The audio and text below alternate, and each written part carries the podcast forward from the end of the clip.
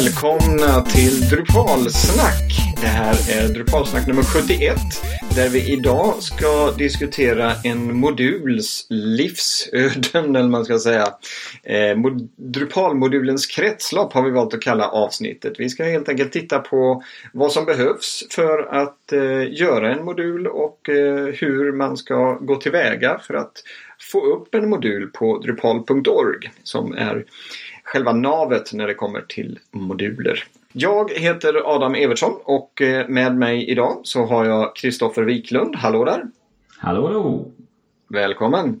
Och eh, idag har vi också med oss en gäst som är Jake Stanic. Mm. Uttalar jag efternamnet rätt? Yes, helt rätt. Yes, välkommen! Tack så mycket! Vi ska få höra lite mer om eh, vem du är och varför du är med här också. Men eh, innan vi går vidare så ska jag också säga att det här avsnittet är sponsrat av Webbsystem. Det tackar vi ju naturligtvis för. Mm. Som sagt, Drupal-modulens kretslopp är eh, vårt ämne idag.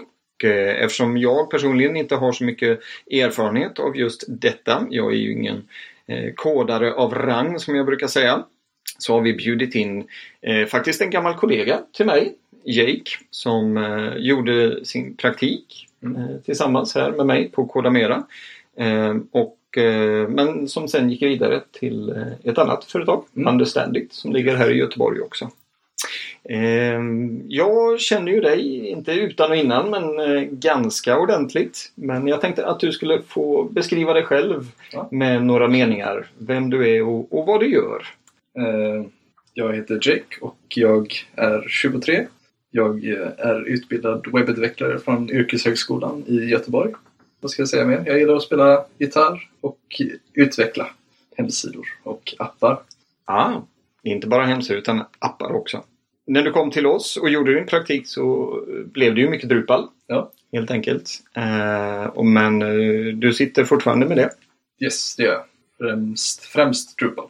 Främst Drupal? Ja. Mm några andra mindre trevliga system kan vi ju tänka oss. Men eh, vi nämner inga namn här. Det, det spar vi till eh, vårt eftersnack som eh, tar vid efter eh, själva avsnittet sen. Mm. Lite kort om, eh, om din kunskap kring modulskapande.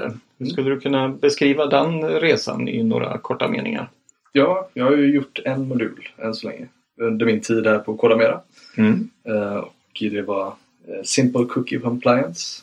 Det är en relativt simpel modul och det har ju slutat ganska bra med den. Det har blivit en modul som typ cirka 700 använder sådär. Mm. Det är inte, inte illa får jag säga. Eh, en enkel modul säger du, ja, visst av namnet att döma så är den ju enkel. Simple Cookie Compliance är mm. alltså en modul som ser till att det kommer upp information om att man använder cookies på webbplatsen. Eh, vi kommer att återvända lite till den så ska vi prata mer om det. Men det gjorde ju också att du gjorde hela resan för, eh, för cirka lite över ett år sedan mm. med att eh, få ut den här modulen som ett fullständigt projekt. Precis. Vi vänder kikaren istället mot Örnsköldsvik där Kristoffer sitter. Du har inte en modul som du har varit med och tagit fram eller jobbar på. Eh, hur, många, hur många moduler står du med som eh, maintainer eller co-maintainer till? Ja, eh, jag tycker det var lite intressant här nu idag. Jag kollade upp det hela. Om man går in på sin profil på drupal.org så finns det Your Projects. Det är egentligen Projects slash User där man kan se. Och då verkar det som så att jag är med och har kommit möjligheter till 1, 2, 3, 4, 5, 6, 7, 8, 9, 10, 11 små moduler och två stycken Sandbox-projekt. Mm. Så 13 stycken totalt då. Varav ja. 11 har gått hela vägen och blivit fullfjädrade eh, projekt. Ja, alltså egentligen så. Ja, eh, en har jag själv varit med hela vägen. Två har väl varit med och hjälpt till och sen resten har man ju som hamnat in och blivit maintainer bara för att man har visat intresse i issue mm alla de projekten som vi kommer att prata om under den här eh, podden eh, och eventuellt andra länkar som vi hänvisar till kommer vi att lägga till i våra show notes som ni kan komma åt på drupalsnack.se om ni inte lyssnar på den här podden via den sidan. Ehm, som jag sa i inledningen här, jag har själv inte gjort någon modul så att den här resan eh, har jag aldrig åkt på utan jag får, ehm, jag får hänga på helt enkelt. Jake och Kristoffer här när den de ska berätta. Men eh, det första som, som sker i en modul måste ju ändå vara en idé. Håller ni med om det? Absolut. Det håller jag med om. Mm. En idé eller att man märker Ja. att det finns ett behov. Mm. Ehm, och eh, det är ju där resan tar sin, tar sin fart. Helt enkelt. Ehm, vad skulle nästa steg bli? Eh, om jag frågar dig Kristoffer. Eh, Att se om det är någon annan som inte har löst det problemet redan. Mm. Den är ju rätt så viktig. Ja. Så att man inte gör om någon, någon annans arbete. Eller då ifall man inser att det har gjorts, att man då kan göra det bättre. Som i mitt fall. Då var det någon som hade gjort en, en modul som jag ansåg var väldigt eh, komplicerad att ställa in och sådär. Så jag tänkte jag gör en, en simpel lösning på det. Försöker liksom att få ut det i communityt. Mm. Och det har ju gått bra, som du Ja. sa. Ungefär 700 användare. Mm. Eh, precis. Eh, jag, eftersom Jake, du jobbar ju här då, eller gjorde din praktik här, så att jag var ju med i den diskussionen och eh, vi använde en cookie-modul på många av våra webbplatser. Men eh, den var onödigt stor, Mm. helt enkelt. Eh, och då väcktes ju frågan om man inte kunde göra den lite bättre, lite smidigare, så att säga. Vad blir nästa steg då? Om man nu har kommit fram till att man har en idé eller man ser ett behov där man faktiskt kan fylla det här behovets plats. Eh, vad blir nästa steg? Förutom då att börja knacka kod naturligtvis. Hur bör man gå tillväga? Om eh, jag riktar frågan till, till Jake. Mm. Ja, det är väl väldigt viktigt att planera eh, hur man tänker sig att det ska fungera och hur, i mitt fall, vad man ska göra bättre än den där andra modulen. Eh, och ja, overall hur man vill att den ska funka liksom. Så jag tänkte mig, för min modul så tänkte jag, jag vill att den ska funka utan JavaScript. Och att den ska vara lätt att ställa in liksom. Det var min plan of attack på ett sätt. Mm. Kristoffer, Mm några, några spe, eh, speciella tankar eh, på det som Jake sa? Håller du med eller säger du nej, så gör vi inte alls? Nej, nej men att, att börja fundera där. Eh, och ett steg blir ju att kanske börja testa skriva en, en custom-modul själv bara i ren kod. Eh, eller om man har ett, en riktigt bra idé och säger nej men det här ska börja på, på en ny kula någonstans. Jag har inte något bra use case eller så. Eh, då har ju Drupal.org att du kan starta en sandbox-projekt. Och med det då så får du som en projektsida där du kan lägga upp saker. Och ett sandlådeprojekt på det här sättet, det är, var och en kan skapa hur många sådana som helst till ditt Drupal.org-konto. Och då får du en, eh, en Git-repro som är publikt på Drupal.org och en issue-kö. Eh, där du kan börja utveckla din modul. Ehm, det som inte finns med där det är ju, det blir ingen paketering så det är de som vill testa din modul måste ju ladda ner den via Git då bara. Men det är väl det första steget man gör då, att man, man utvecklar det i en sandlådeprojekt och jobbar mot Git då helt enkelt. Mm. Och för er som inte vet vad Git är så kan vi säga att det är ett system för att versionshantera sin kod. Eh, finns många varianter. Git är ju det som Drupal föredrar. Eh, finns det några fördelar eller nackdelar med att använda det här Sandbox-projektet på Drupal.org? Eh, menar, det finns ju andra tjänster på nätet som erbjuder eh, vad ska man säga, sandlådor som man kan leka i, till exempel GitHub. Mm. Nu lyfter du fram en eh, nackdel här att han inte pa- paketerar det till en projekt eh, eller zippad modulfil eller modulpaket. Eh, det är väl kanske ett ganska litet liten nackdel. Men finns det några andra eller, finns, eller tvärtom då, finns det några fördelar med att faktiskt ha sin kod någon annanstans? Ja, jag skulle säga att det kommer ut till communityt där i Drupal. Och vem som helst kan väl snappa upp det liksom. Och ge sina idéer eller lägga upp en issue vad de tycker liksom att man kan lägga till. Eller de kan eh, också committa grejer till det och sådär. Skulle jag Mm. säga var en fördel. Mm. Mm. Du håller med om det Kristoffer eller? Jo, men det ska jag säga. Och GitHub är, har ju många bra saker för att man ska samarbeta kring kod. Men det svåra är ju att, att hitta dit. För att om man då söker på Drupal och en compliance eh, cookie-modul då kommer ju sandlådeprojekten också dyka upp för Drupal.org rankar ju extremt högt på just Drupal. Och på, då blir modulerna där och sandlådeprojekten ganska högt rankade. Jämfört med en, en utav miljoner GitHub-projekt så är ju det en fördel. Mm. Ja, ni har övertygat mig. Det är klart att man ska... Eller, ni, ni, behöver, ni behöver inte ens övertyga mig. Det, jag ville bara se om det fanns något slags politik i det här. Mm. Eh, och det finns det säkert, men vi behöver inte gräva mer i det. Det är klart att man ska hänga på drupal.org. Att bara få en issue-kö kopplad till sitt Sandbox-projekt är ju en killer feature, tycker jag. Eh, mycket riktigt, eh, om man hittar ett Sandbox-projekt så kan man ju eh, ta del och medverka i detta och komma, lägga till issues. Man kan dra ner det via Git om man vill testa det lokalt. Eh, man kan också testa det på en eh, tjänst faktiskt som heter Simplitest Me. Eh, något ni känner till antar jag?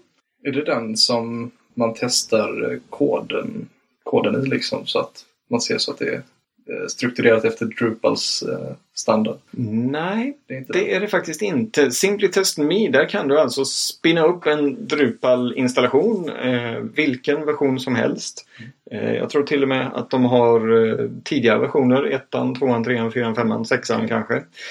Eh, och sen kan du nästan automatiskt lägga till olika moduler. Så att vill du bara testa en enda modul så kan man eh, spinna upp en Drupal på ett automatiserat sätt på den här hemsidan och lägga till den här modulen och så får du hela den här eh, möjligheten istället då för att eh, gå igenom en installation på din egen MAMP eller din egen server som ändå tar lite tid.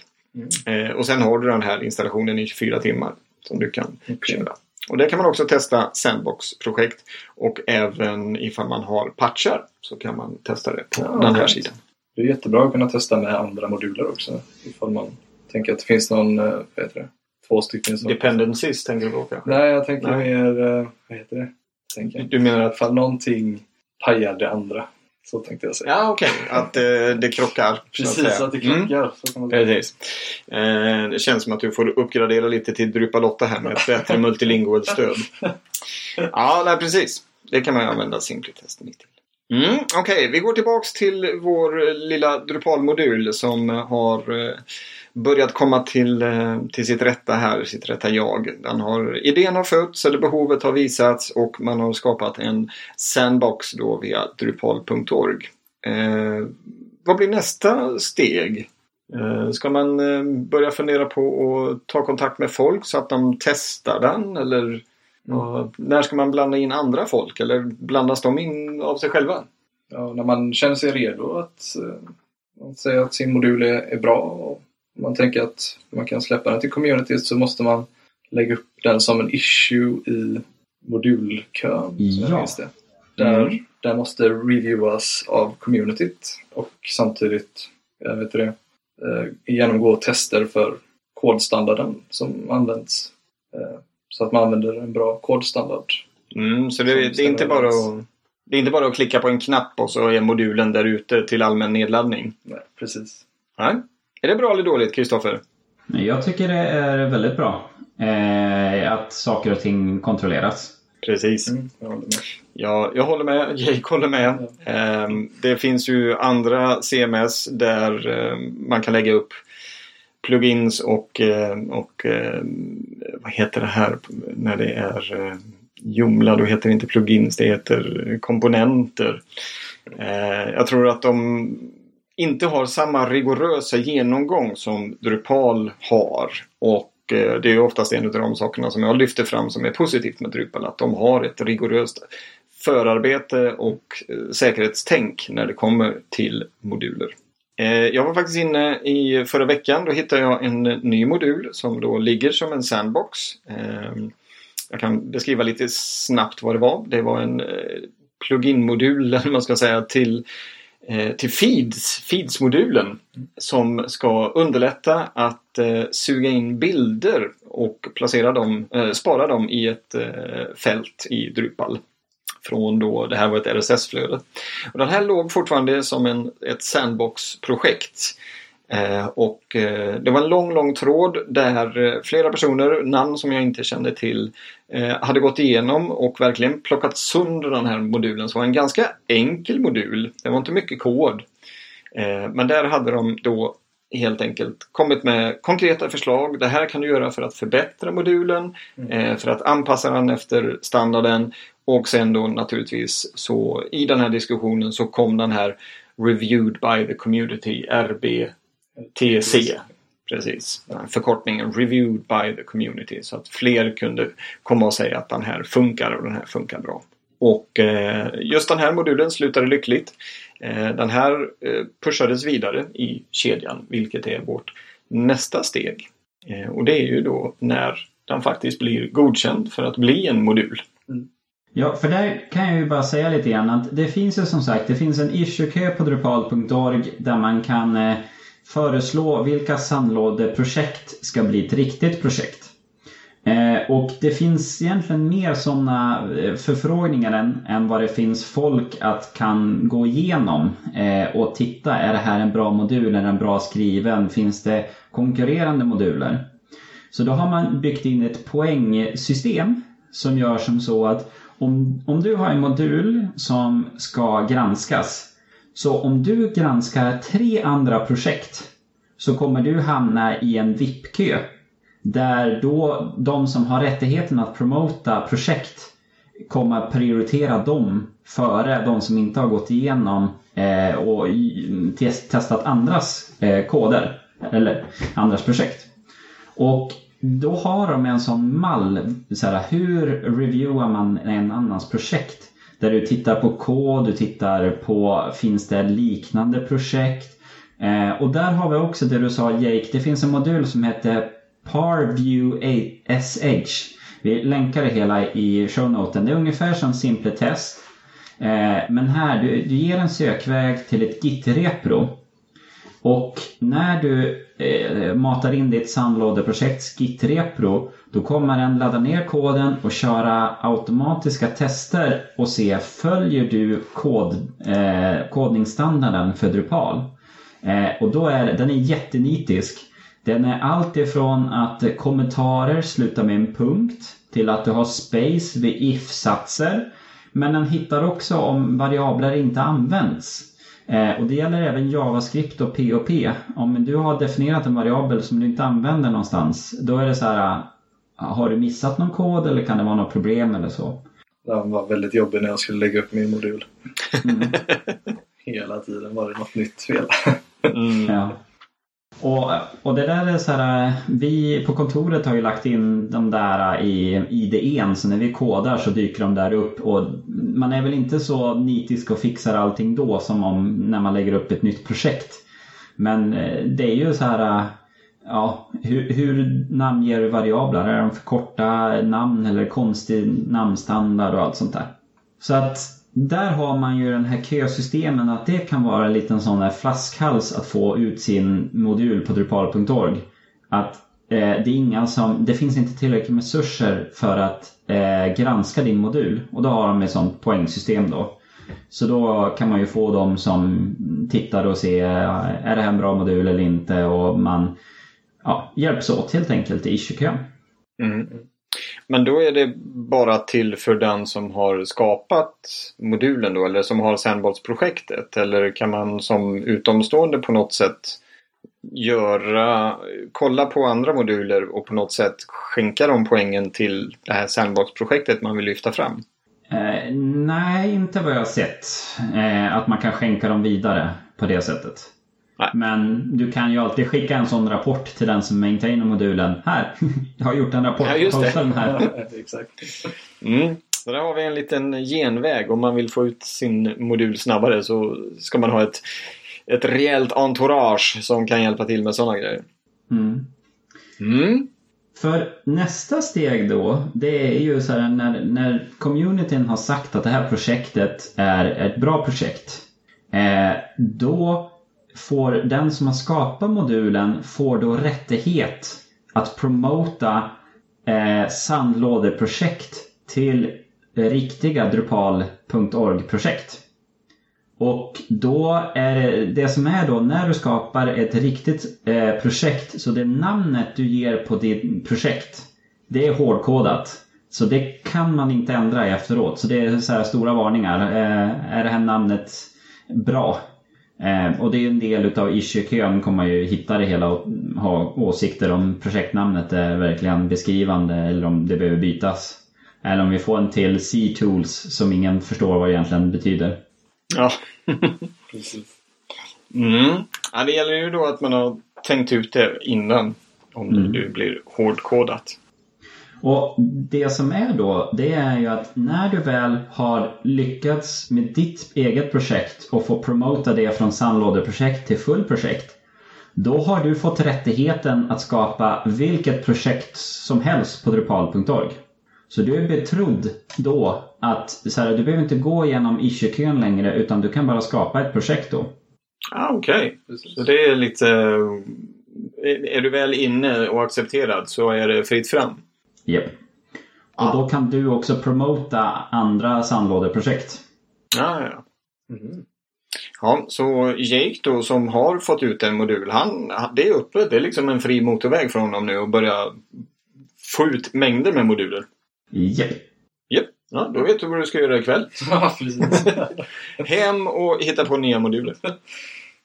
Jag kan hjälpa till. Det- Vi behöver nog någon slags Pokémon Go-modul som vi kan eh, ta tag i Det här. hade väl varit jättebra. Då, men eh, sagan slutar väl inte där. Eh, nu är ju projektet eh, i så fall klart. Det är godkänt av eh, ja, de ansvariga eller andra som engagerar sig på Drupal.org och det är ett färdigt projekt. Om vi, om vi skippar det här steget med att marknadsföra sin modul och se till att den sprids till rätt personer så att Så att de får upp ögonen, prata på camps och cons och skriva det till nära och kära och släkt och vänner. Eh, För det gör man ju, det vet vi ju. Eh, Vad blir egentligen nästa steg? Vad var frågan igen? Förlåt. ja, så är det. Jag, jag, jag, det jag inte kan i kodning det väger jag upp genom att ordbajsa här. Eh, när projektet väl är färdigt, vad, vad händer då? Liksom? Ska man bara luta sig tillbaks och eh, se hur statistiken ökar? Att person för person laddar ner den här modulen och eh, alla kurvor pekar uppåt förhoppningsvis. Mm. Det är väl typ att se om det finns något mer man vill lägga till som man önskat sig. Eller så hålla koll på den här issue-kön och se om, om det regnar in massa buggar som folk hittar. För man kan inte testa efter allting själv. Alla har ju en olika... Alla sajter ser olika ut liksom. Mm. Eh, Så man får sitta och hålla koll där lite och fixa buggar som kommer in. Och sådär. Mm. Jag antar om, eh, om jag skulle gå och lägga en issue på din modul här, Simple Cookie Compliance, vad, vad händer då? Då ska jag eh, gå in där och eh, kolla vad du säger har hänt, ifall det är en bugg eller om det är en feature. Och så får jag kolla om jag har tid att fixa det. Och om jag har det just då så hoppar jag in i koden och så kollar jag vad det är som kan orsaka det här felet. Mm. Eh, och sen så eh, lägger jag upp det. Och så taggar jag, eller efter jag committat bugfixen här då liksom så taggar jag upp committen i en ny tagg. Eh, och då blir det versionsnamnet då på modulen. Och så skickar jag upp det till Drupal.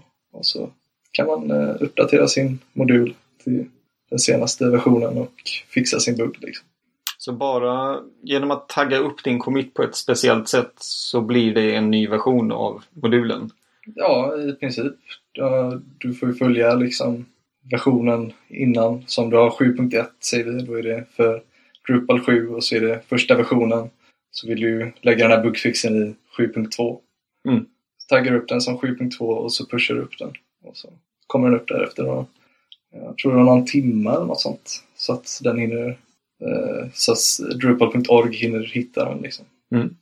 Det hade jag ingen aning om att det var så automatiserat. Vad häftigt! Mm, väldigt automatiserat. Mm.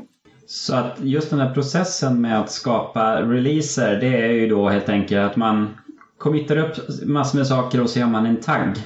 Och då i eh, Drupal.org-gränssnittet så dyker de där taggarna upp och så säger man skapa en version utav det hela här och då kommer man skapa en release-nod på Drupal.org som då pekar mot den versionen och den kommer att paketera ihop din modul med just den taggen så du får ett zip-fil och en tar Z-fil och hela den biten.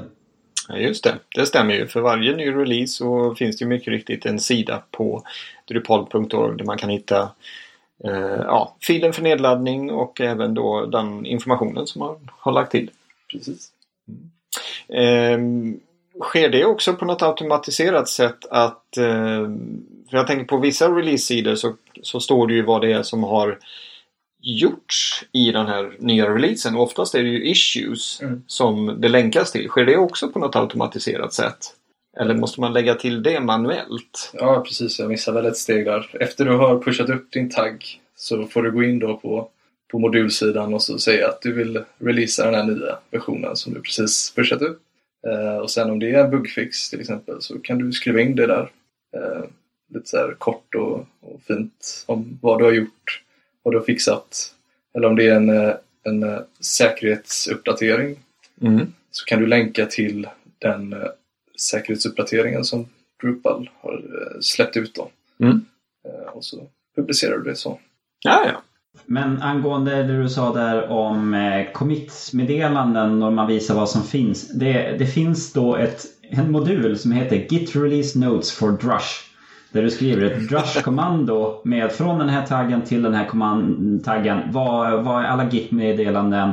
Och sedan kör man lite pretty print på det hela. Så då får du ut ditt meddelande då. Mm.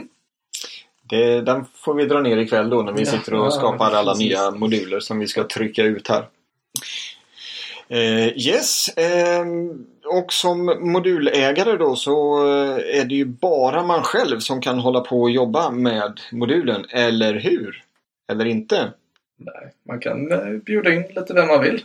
Sådana som man vill ska fixa lite och dona. Ifall man inte själv vill ha all, all tyngd på sina axlar. Liksom. Mm. Som till exempel jag fick ju hjälp eh, av eh, två kollegor här på Kodamera. Och, eh, fixa med koden liksom så att det skulle, skulle vara bra. Och Så Mm. att jag var en relativ nybörjare vid den tiden så hade jag ju inte all kunskap för att göra det här. Men jag hade idén. Och jag hade fina kollegor som stöttade mig. Ja, precis. Och då blir de helt enkelt så kallade co-maintainers. Precis. Stämmer? Yes. Mm. Och det kan vi ju säga där också. På, redan på sandlådeprojekt så kan du för ditt eh, projekt lägga upp då maintainers. Och då har du, eh, du lägger upp en person under edit-sidan och sen bockar du för. Ska de kunna få skriva till Git? Ska de kunna få editera projektnoden? Ska de kunna få administrera andra maintainers och maintaina issues? Så redan där kan du koppla in folk i sandlådeprojektet. Att de får vara med och eh, så här, egentligen göra allting för den noden på Drupal.org. Eh, och sedan följer det med och det finns med i ett vanligt projekt också vilka som har rättighet att göra commits och sånt. Ja. Mm. Det verkar som hela arbetsflödet är ganska väl uttänkt här eh, redan ända från början liksom från Sandbox-projektet. Verkligen. Mm. Eh, Alright, då har vi gått eh, nästan hela, eh, vi har gått hela vägen från idé till utveckling till eh, att promota projektet till att få det godkänt. Och nu är den igång och rullar och det kommer nya versioner. Eh, man tittar i issue-kön och eh, man skriver lite roliga kommentarer, hänvisar till obskyra filmtitlar från Polen som ingen fattar. Ehm, Händer det någonting mer där egentligen? Eller rullar det på nu i flera år? Modulen blir mer och mer populär. Mm. Eh, Kan ni, eh, ni som har moduler då och som får meddelanden om, om eh, nya issues och och liknande. Vad, är det någonting som händer mer här? Eller är det egentligen att nu vidareutvecklar man, eh, underhåller och ser till att eh, modulen lever och frodas? Ja, jag... Det har väl mest för mig varit i alla fall att det har varit maintaining bara. Det har kommit in någon bugg och så har jag fixat den och sådär. Men sen samtidigt om man har någon annan idé eh, så kan man ju, vet du det, tänka på att göra en ny major version för sin modul. Om Mm. man har någon sån här helt eh, galen ändring som man vill göra som inte riktigt funkar att eh, ställa in på sin nuvarande, eh, i sin nuvarande kod så kan man göra en, en ny major version som Mm. ser helt annorlunda ut. Ja. Ett exempel där är ju Views-modulen för eh, Drupal 6.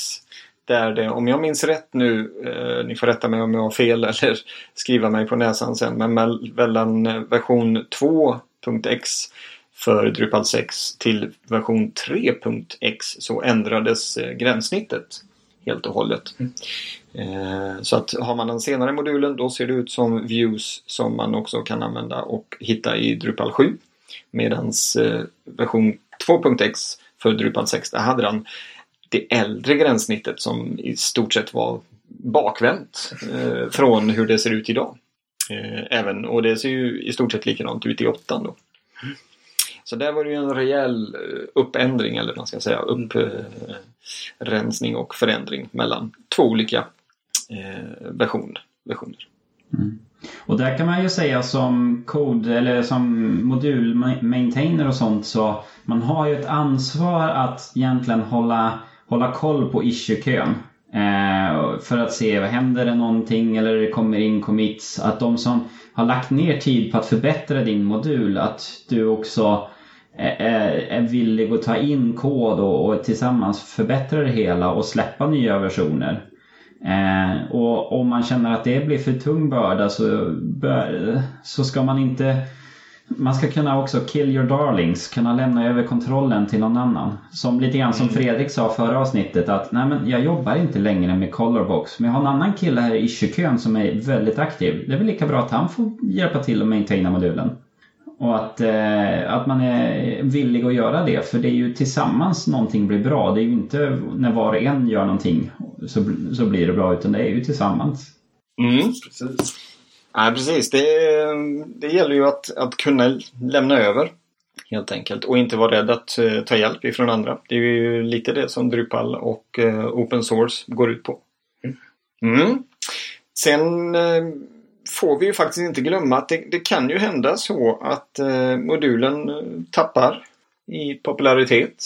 Eh, förr eller senare så eh, kanske den inte är så önskad längre. Eh, kan man ta bort ett projekt? En, en- alltså ett modulprojekt från Drupal.org? Det har jag faktiskt aldrig tänkt på. Nej, men du kan ta bort alla releaser. Så att du inte kan på enkelt sätt ladda ner. Men du kan ju alltid komma åt Git-reprot då. Mm. Men du kan ju ta bort releaserna och säga att den här inte är maintainad längre och så. Mm. Mm.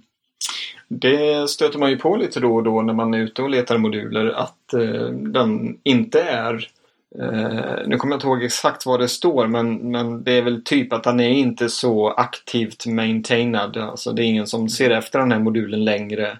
Eller att man aktivt söker en eh, maintainer. Eh, och det kan ju hända. Folk eh, rör på sig, de byter karriär. Eh, kan hända andra saker också som gör att man inte kan hålla efter sitt projekt längre. Eh, finns det något som man bör tänka på här? Eller hur, hur ska man hantera när man väl kommer så långt till vägs ände för, för modulen? Eh, nu har, nu har ju ni kanske inte hamnat i den situationen då. I alla fall inte du Jakes vars modul fortfarande lever och frodas. Men eh, Kristoffer, har du några tankar på det ämnet? Ja, men jag har väl en sån modul här som jag eh, maintainar lite grann. För jag började koda och i- vara aktiv i issue-kön och sen fick jag bli maintainer utav Commerce Klarna-modulen. Eh, och sen har jag ingen kund längre som använder just den modulen för jag bytte jobb. Eh, men jag är fortfarande maintainer och då är jag så här, eh, ja, eh, jag har ju ingen kund att kunna testa den här koden emot. Och jag är inte riktigt beredd att lägga all min tid på just den modulen. Jag tycker det finns andra roligare moduler att lägga min tid på. Eh, och då är frågan, vad, vad gör jag då? Just nu så står det ju på den modulens uh, maintenance status, Seeking Co-Maintainer finns ju med där.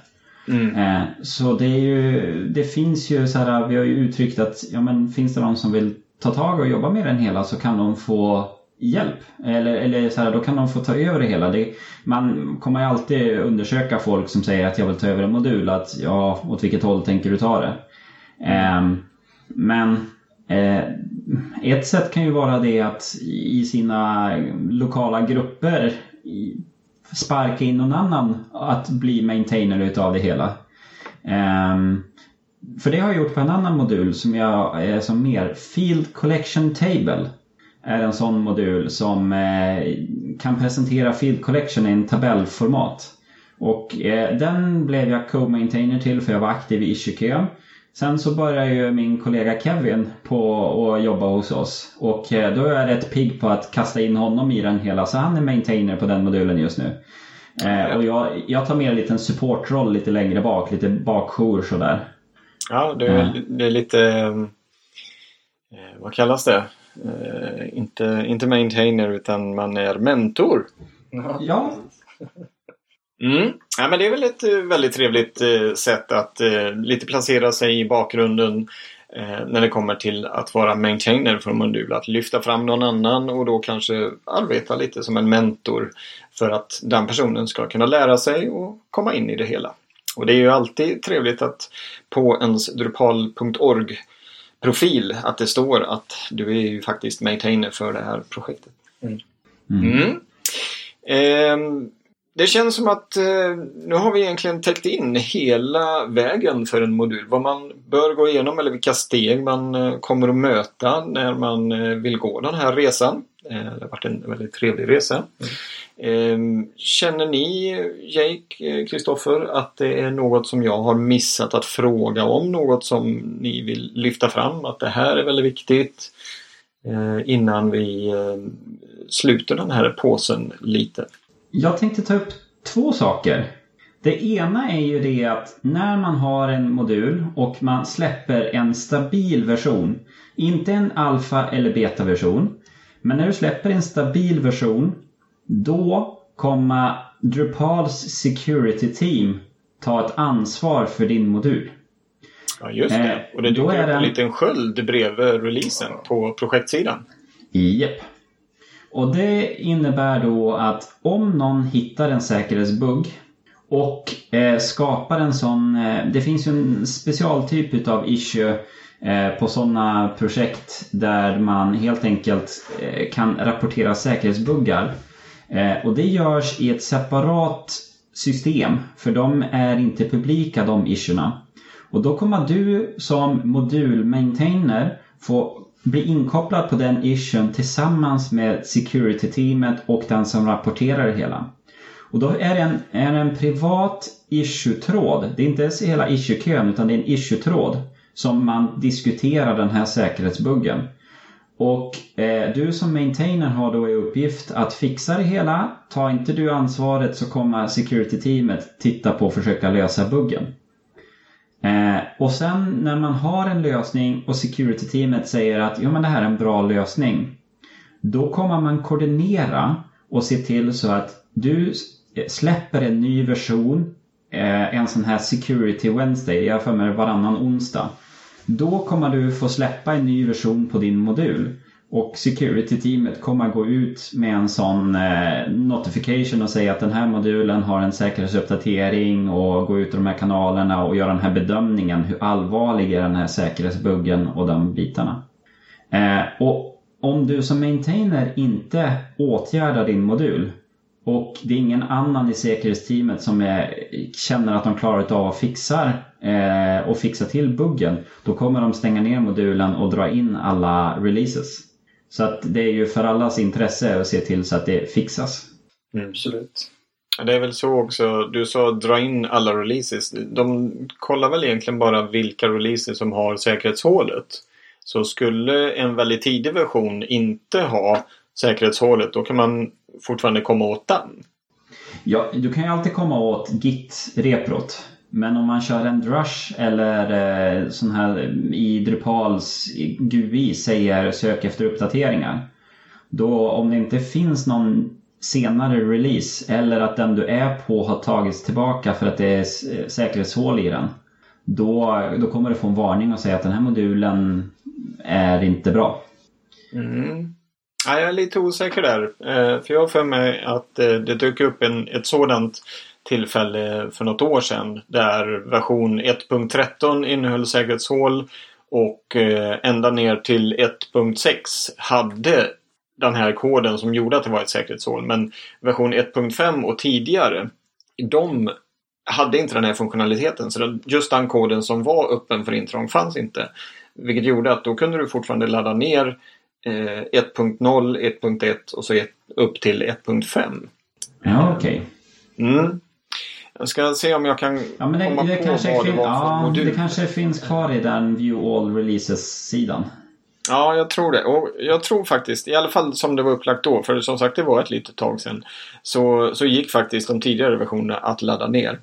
Det är inte riktigt möjligt då, lite beroende på funktionaliteten på modulen, men det är ju svårt att gå från en nyare version tillbaks till en gammal. Det, det är liksom inte så ett, det, det går liksom inte att göra en motsatt uppgradering så att säga. Nej. Mm. Men jag kommer ihåg att vi erbjöd kunden att ja, antingen så får vi dra ner den, då får vi av, avinstallera den, installera den på nytt med ett begränsad, en begränsad funktionalitet eller så får vi ta bort den helt. Mm. Eh, och där valde ju kunden att nej, bort med den. Det, det här tar vi bort. Det hände på två utav våra webbplatser. Drupal 6 webb, eh, webbplatser ska väl tillägga också. också. Eh, så att eh, eh, det är inget, inget för sjuan eller åttan. Mm. Men som sagt, eh, arbetsflödet kan ha ändrats sedan dess. Mm. Sen tänkte jag bara avslutningsvis bara säga lite grann. Jag tycker ändå kul när man är inne på drupal.org och man går in på, du är inloggad och så går du på node slash add så kommer du till en vanlig Drupals eh, add content-sida. Och då kan man ju se eh, lite grann där att eh, man har en content type som just heter projekt. Eh, och den kan alla skapa men den kommer vara utav en sån subtyp eh, sandbox-projekt. Och då har man ett antal fält med allt ifrån maintenance status till development status och description och bild och sånt. Eh, när man har gått igenom den här modul-review-processen då kan man ändra projekttyp från sandbox-projekt till ett fullt projekt. Men i alla fall så har man inte det valet som vanlig eh, Drupal.org-användare. Sen kan man där också se att man har en content type som heter issues. Det är en vanlig content type som har en koppling till projekt. Och sen har man också en content type som heter releases som är också en koppling till projekten, till modulprojekten där. Så att det är ju det är väldigt enkel struktur egentligen på Drupal.org. Det är ju content types med lite rätt fält på bara. Mm. Mm. Mm. Eh, jag får dock eh, säga att eh, jag lyckas inte få upp att, att kunna lägga till ett projekt när jag loggar in på drupal.org och går till node slash add. Så att det Men- cementerar men det här med att jag, det är inte meningen att jag ska Ja. koda helt enkelt. Till och med drupal.org känner till att nej, nej, nej, den här killen ska inte koda. Han kan få göra issues eller lägga till en bookpage men banne mig inget projekt. Är inget projekt för det inte. Det var konstigt. Ja, jag får, eh, Vad som hände nu det var att Kristoffer skickade en länk direkt till att eh, skapa ett eh, projekt. Men då kom jag till en 403-sida. Access denied. Så att eh, om, om man i, i eh, begravningstalet när jag ligger där och ska begravas eh, berör min tid med Drupal så, så kan de verkligen säga att här den här tisdagen 29 november 2016 det, det var då Adam insåg att det är inte meningen att han ska koda för Drupal. När, eh, när alla tecken pekar på detta. Nej, skämt åsido. Eh, Kristoffer, du får i hemläxa här tills eh, den här podden publiceras om några dagar att eh, ta reda på varför du klarar av det eh, eller har tillgång till att eh, få publicera projekt medan jag inte har det.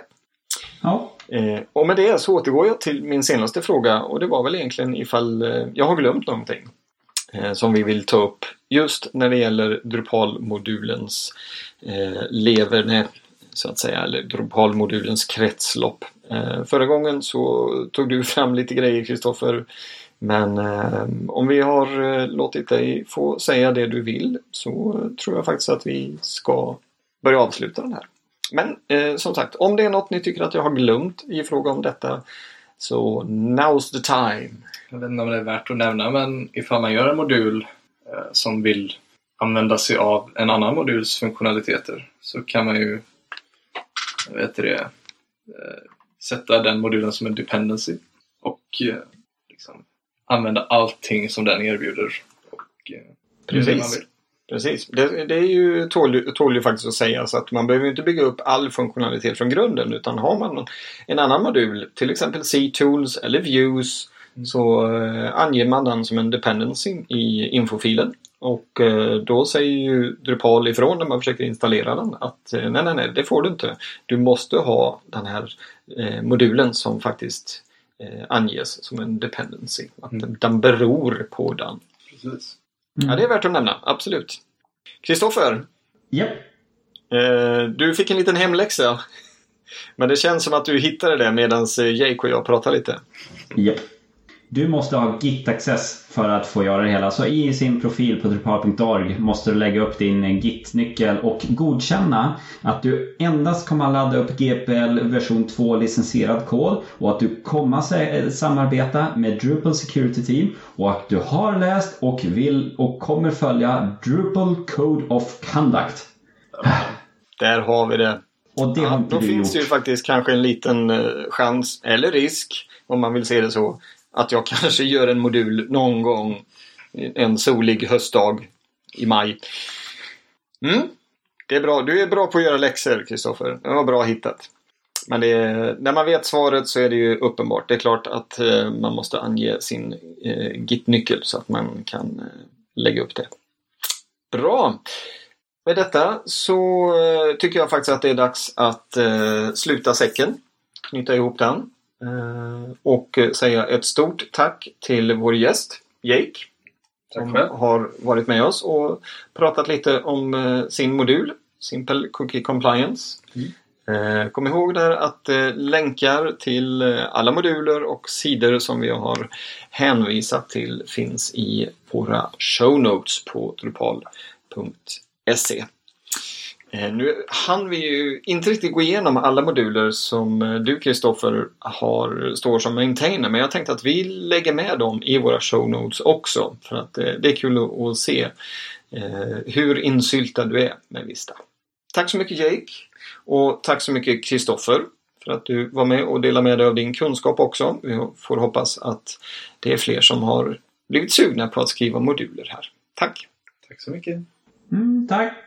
Vi går vidare med att säga att vi har ju ett nyhetsbrev. Ja, vi är så gammalmodiga. Eh, vill man få en litet, eh, litet mail när det kommer ett nytt avsnitt så kan man gå in på drupalsnack.se och signa upp er på vårt nyhetsbrevsutskick. Eh, är du lika gammal och tycker om RSS-flöden så har vi ett sådant också. Eh, likadant där, in på drupalsnack.se och klicka er in på RSS så får ni ett flöde som ni kan lägga till i valfritt verktyg för att hålla koll på RSS. Vi finns också på Twitter och naturligtvis på drupalsnack.se.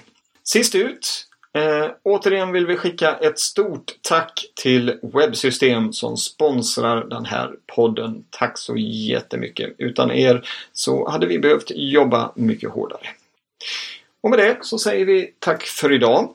Eh, tack för ni som eh, lyssnade och om ni inte har tröttnat på våra röster och kanske framförallt min som har varit väldigt närvarande idag så kommer det ett litet eftersnack här också då vi inte bara zoomar in på Drupal utan snackar om lite alla möjliga saker.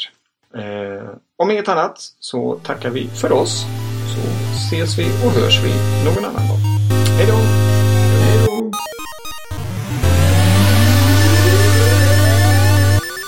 Sådär!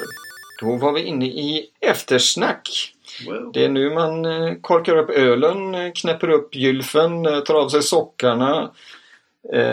jag vet inte vad man gör. Vad kan man göra mer? Ta av sig hatten, gå in i garderoben, komma ut i garderoben. och prata om alla möjliga saker. Ibland Drupal, ibland något annat. har ni något på hjärtat som ni vill säga till hela, hela världen? Eh, jag tänkte bara säga där eh, angående knäppa upp eh, skärpet och så. Vi var med företaget och åt julbord här nu första advent. Ja. Och det var länge sedan jag fick uppleva det här att man har ätit så mycket mat så det smärtar i magen när man sen går och lägger sig. det gjorde verkligen ont. Aj, aj, aj. Mm. Men det var gott. Det var grymt gott. Vad tidigt julbord ni hade då? Ja. In i december? Typ. Eh, jo, eh, men eh, det är nämligen som så att min eh, fru ska föda en liten småtting här alldeles snart, om en månad typ. Och då ville vi ta det så tidigt som möjligt. Ja, okej, då förstår jag. Så att du hade chans att vara med på julbordet. Ja, och vi var ute på en ö. Och man vill inte få verkare ute på en ö. Nej, Nej, det låter inte så. om det inte är en stor ö, typ Island. För då brukar det lösa sig. Ja. Ja, julen står för dörren. Eh, första advent här nere i Göteborg var solig. Eh, det var inte så mycket julkänsla eller adventskänsla får jag säga även om vi försökte med tända ljus och julmusik. Eh, jag har inte riktigt hinnit, hunnit eh, infinna sig den här julkänslan. Och I morse var det kallt och nu är det 7-8 plus ute och regn. Så att eh, nej, vi får väl se. Jag var faktiskt och bakade pepparkakshus första advent. Det var ju jättekul. Se där ja. Det var en liten uh, pepparkakshus-tävling hemma hos eh, min flickväns familj. Ah. Fick vi hitta på egna ritningar där och, och så göra det. Väldigt lång tid. Vi var där i typ åtta timmar eller någonting säkert. Och, Vi fick gjort eh, ett pepparkaks Eiffeltorn faktiskt. ah. Det blev riktigt häftigt. Ja, jag skulle precis eh, säga att jag hoppas att du byggde typ något utav de två tornen ur Tolkiens eh, sagor eller, eller något annat sånt här episkt bygge. Eh, nästan så. Eiffeltornet är väl nästan som eh, en av de två tornen. ja, det är Man sant. sätta ett öga längst upp. Så.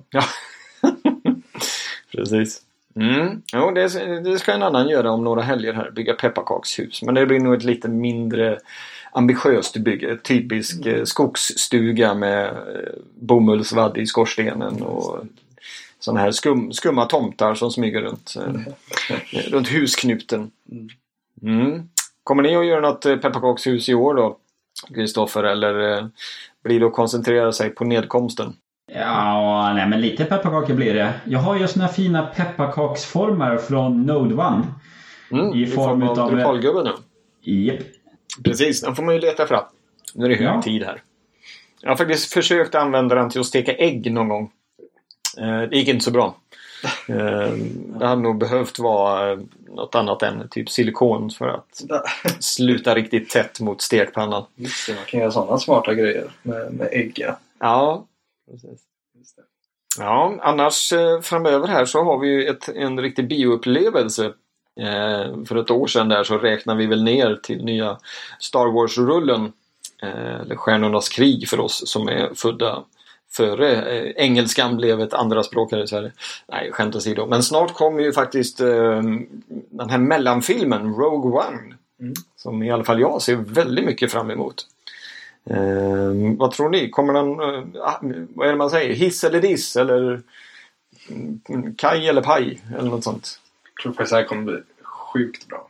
Ja. Jag tror det här Star Wars, den nya Star Wars, tycker jag blir lite mer som en reboot för unga människor som aldrig har sett alltså, någon Star Wars typ. Eller som har, Mm. har följt de här tecknade Clone Wars eller någonting som vill se en lång film, jag vet det, live action rollfilm liksom. Mm.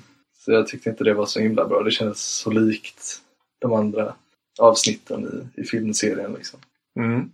Men den här kanske blir lite skitigare och Ja, jag tror det kan bli mycket bättre. Det känns lite mer fritt då eftersom att det inte de behöver inte knyta, knyta någon vet det, loose end eller något sånt här liksom. Utan de kan följa Lauren på något sätt och Mm. spinna loss lite. Mm. Vad tror du Kristoffer? Kommer du att gå och se den?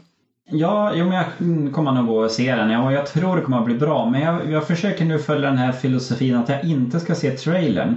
För de brukar oftast avslöja halva storyn bara på några minuter.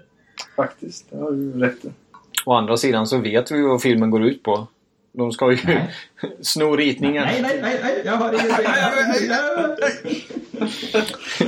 Var som, som när eh, vad heter han, Martin Freeman satt i en intervju för eh, när han spelade huvudrollen i Hobbit.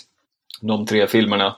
Så råkade han vid ett tillfälle säga ja och sen dödar vi ju draken eller draken dör och de bara nej du får ju inte berätta det liksom. Ja men hallå boken är 75 år gammal. Så att det borde du känna till liksom. Mm. Något åt det hållet. Spoilers alla. Mm. Precis. Jag var faktiskt och såg en riktigt bra film. Jag tror jag nämnde det i förra eftersnack.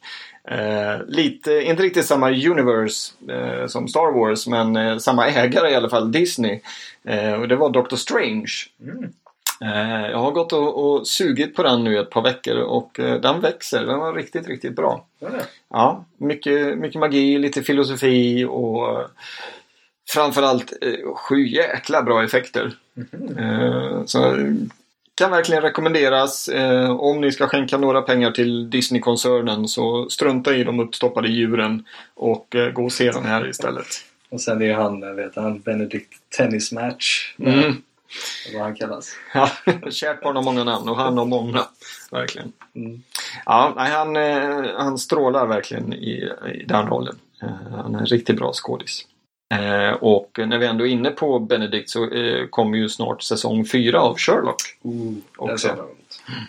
det är ruskigt bra tv-serie också. Kan, Mm. eh, kan verkligen. Men hur var det? Var det Netflix eller var det någon annan tjänst som hade köpt upp den utav SVT nu va? Så att de inte hade rättighet för den i Sverige längre. Oj, det var nyhet för mig. Men eh, det, det skulle väl kunna vara Netflix. Jag har ju sett reklam för den och jag har ju ett Netflix-konto så det kan mycket väl komma därifrån att jag har fått något mail om det. Eh, men det är ju lite tråkigt i så fall att, eh, att de inte visas på SVT. Japp. Netflix har köpt rättigheterna till kommande fjärde säsongen av den hyllade serien Sherlock. SVT har visat de tre första föregående säsongerna och kämpat för den fjärde. No. Ja. Ja. De kommer väl att få visa den så småningom men Netflix vill väl säkert vara först. Vad är det? Etta på bollen. Mm. Så. Mm. Känns som Netflix dödar typ TV mer och mer nu och, och liksom DVD och Blu-ray och Ja. VHS för alla som växte upp med det liksom. Ja, precis. Ehm, vad, vad som är lite oroväckande är ju att det kommer ju mer, eller oroväckande ska jag inte säga, men Netflix för mig som ändå tittar väldigt mycket på film och TV och kan mycket om film och har ett genuint intresse. Det är ju att Netflix för mig trädde fram som det här förlovade landet där man kunde hitta gamla rullar eh, och även gamla TV-serier. Eh, och det har varit jättebra. Men de visar ju nu via statistik att det kommer mer och mer egenproducerat material på Netflix. Mm. Fördel, det är förhoppningsvis bra TV. De verkar väldigt bra de serier som jag tittar på. Men ibland kanske man vill se Gudfadern 1, 2, 3. Mm. Och var hittar man dem om inte på Netflix som ändå har ett jättestort bibliotek? Precis. Och eh, jag, jag säger det att det är synd att jag inte har 75 miljarder i bakfickan för att då hade man ju fixat den här Netflix-klonen som på något jäkla vänster erbjuder varenda tv-serie, varenda film för den här publiken som, som då och så får man ju naturligtvis lista ut hur man ska få betalt för detta och hur det Ett slags Spotify där du hittar i stort sett allt men för film och tv-serier. Mm. Och det är lite dit jag hoppas. Jag menar det, det är många filmer och tv-serier som jag gärna hade sett om. Skål är en sån tv-serie. Eh, jag tyckte den var jättebra när den visades på 80-talet. Jag hade gärna sett om hela den serien. Men den finns inte. Nej. Det är liksom det. Jag får börja hitta DVD-erna. Ja, jag har faktiskt en DVD-box hemma med Cheers. Va? Som du kan få låna. hela serien. Men jag såg tror det. en... Ja. Ja. Nej, jag såg en serie där också, typ Kommissionen. En SVT-produktion som handlar om terrorister som bombar regeringskansliet och sätter Sverige i undantagstillstånd och sånt där. Jätteintressant. Men det är så här, var hittar man den nu? Ja. Mm. Inte på SVT antar jag.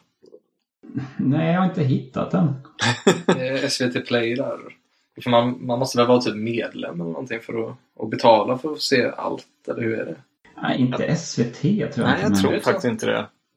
Men det är, det är ju där problemet ligger. Att det, det, vissa serier är ju licensierade, eller man ska säga. De, de måste ha rättigheter för att visa dem. Och det, är som, det är ju där som piratindustrin fortfarande ligger framför, för de skiter i det. Men alla regelrätta tjänster tar ju hänsyn till licenser, eh, till STIM-pengar eller vad man nu vill kalla det. Mm. Och, eh, och det är väl där som, som, eh, som är vad ska man säga, den här betongsuggan som är svår att, flytta på.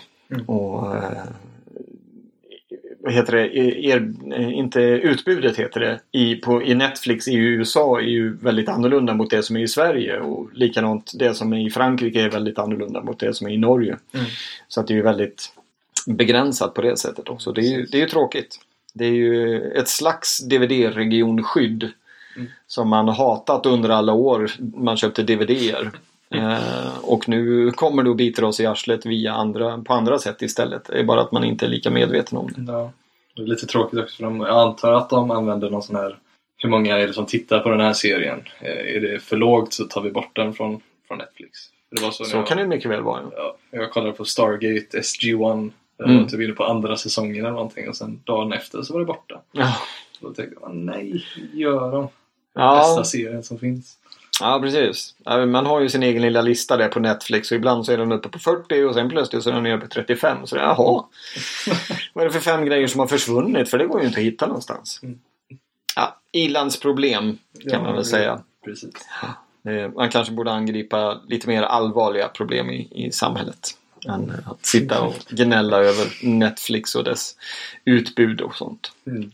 Eh, nej, som sagt, julen står för dörren. Vi har, eh, rätta mig om jag har fel här eh, Kristoffer, men vi har ett avsnitt kvar innan eh, vi tackar för oss den här mm, terminen eller det här halvåret. Eh, Nästa gång ska vi prata om hooks. Det är lite intressant, ja. Och ehm, jag tror att jag faktiskt la upp en, en bild, mycket riktigt, på Laverne Hooks ifrån Polisskolan. Det är den bästa filmserien som finns. Ja, jag vet inte om jag håller med om det, men det är underhållande eh, i alla fall. Men, eh, men, men det ska inte handla om, eh, om stackars lilla Hooks med den pipiga rösten och en vad var det hon sa? Don't move dirtbag tror jag hon fick säga i alla filmerna. Eh, utan då är det ju Hooks i Drupal som vi ska snacka om. Hur man kan Mm. eh, hooka sig in. Eh, För oss är det ett verb. Man hookar sig in i en funktionalitet och förändrar den eh, på ett eller annat sätt. Precis. Det är också en sån jättebra grej att ha i sin modul. Ha i åtanke om det är så här, saker som man vill eller som man kanske kan tänka sig att någon annan vill ändra på i funktionaliteten eller lite sådär. Så kan man ju lägga in en egen hook Mm, eh, som andra moduler kan ta del av. precis. För att liksom ändra. Det är en jättebra grej. Mm. Kristoffer, Mm. Hur stor är sannolikheten att du kommer att kunna vara med om två veckor? Eh, ganska stor. Ganska stor. det återstår att se om det blir eh, du, jag och Fredrik eller om det blir bara jag och Fredrik. Då kanske vi ringer på dig igen Jake så kan du vara med och snacka. Det får vara vår backup här ifall Kristoffer plötsligt behöver skynda iväg till BB. Mm. Jag tror minsann att vår tid är eh, slut. Eh, det väl till och med ett lite längre avsnitt eh, den här gången eftersom vi pratar ganska länge om Drupal-moduler och dess kretslopp. Än en gång, tack till er som har lyssnat och tack till dig Jake för att du ville vara med ikväll. Tack för att jag fick komma. Och eh, tack till dig Kristoffer för att du också har varit med och snackat. Tack själv. Och eh, vi skickar ut ett litet extra tack till Webbsystem som ser till att sponsra den här podcasten också. Och så hoppas vi att ni som lyssnar vill eh, komma igen och fortsätta lyssna på Drupalsnack. Om två veckor så kommer nästa avsnitt. Tills dess så får ni ha det så bra. Ha det gott, hej! Hej!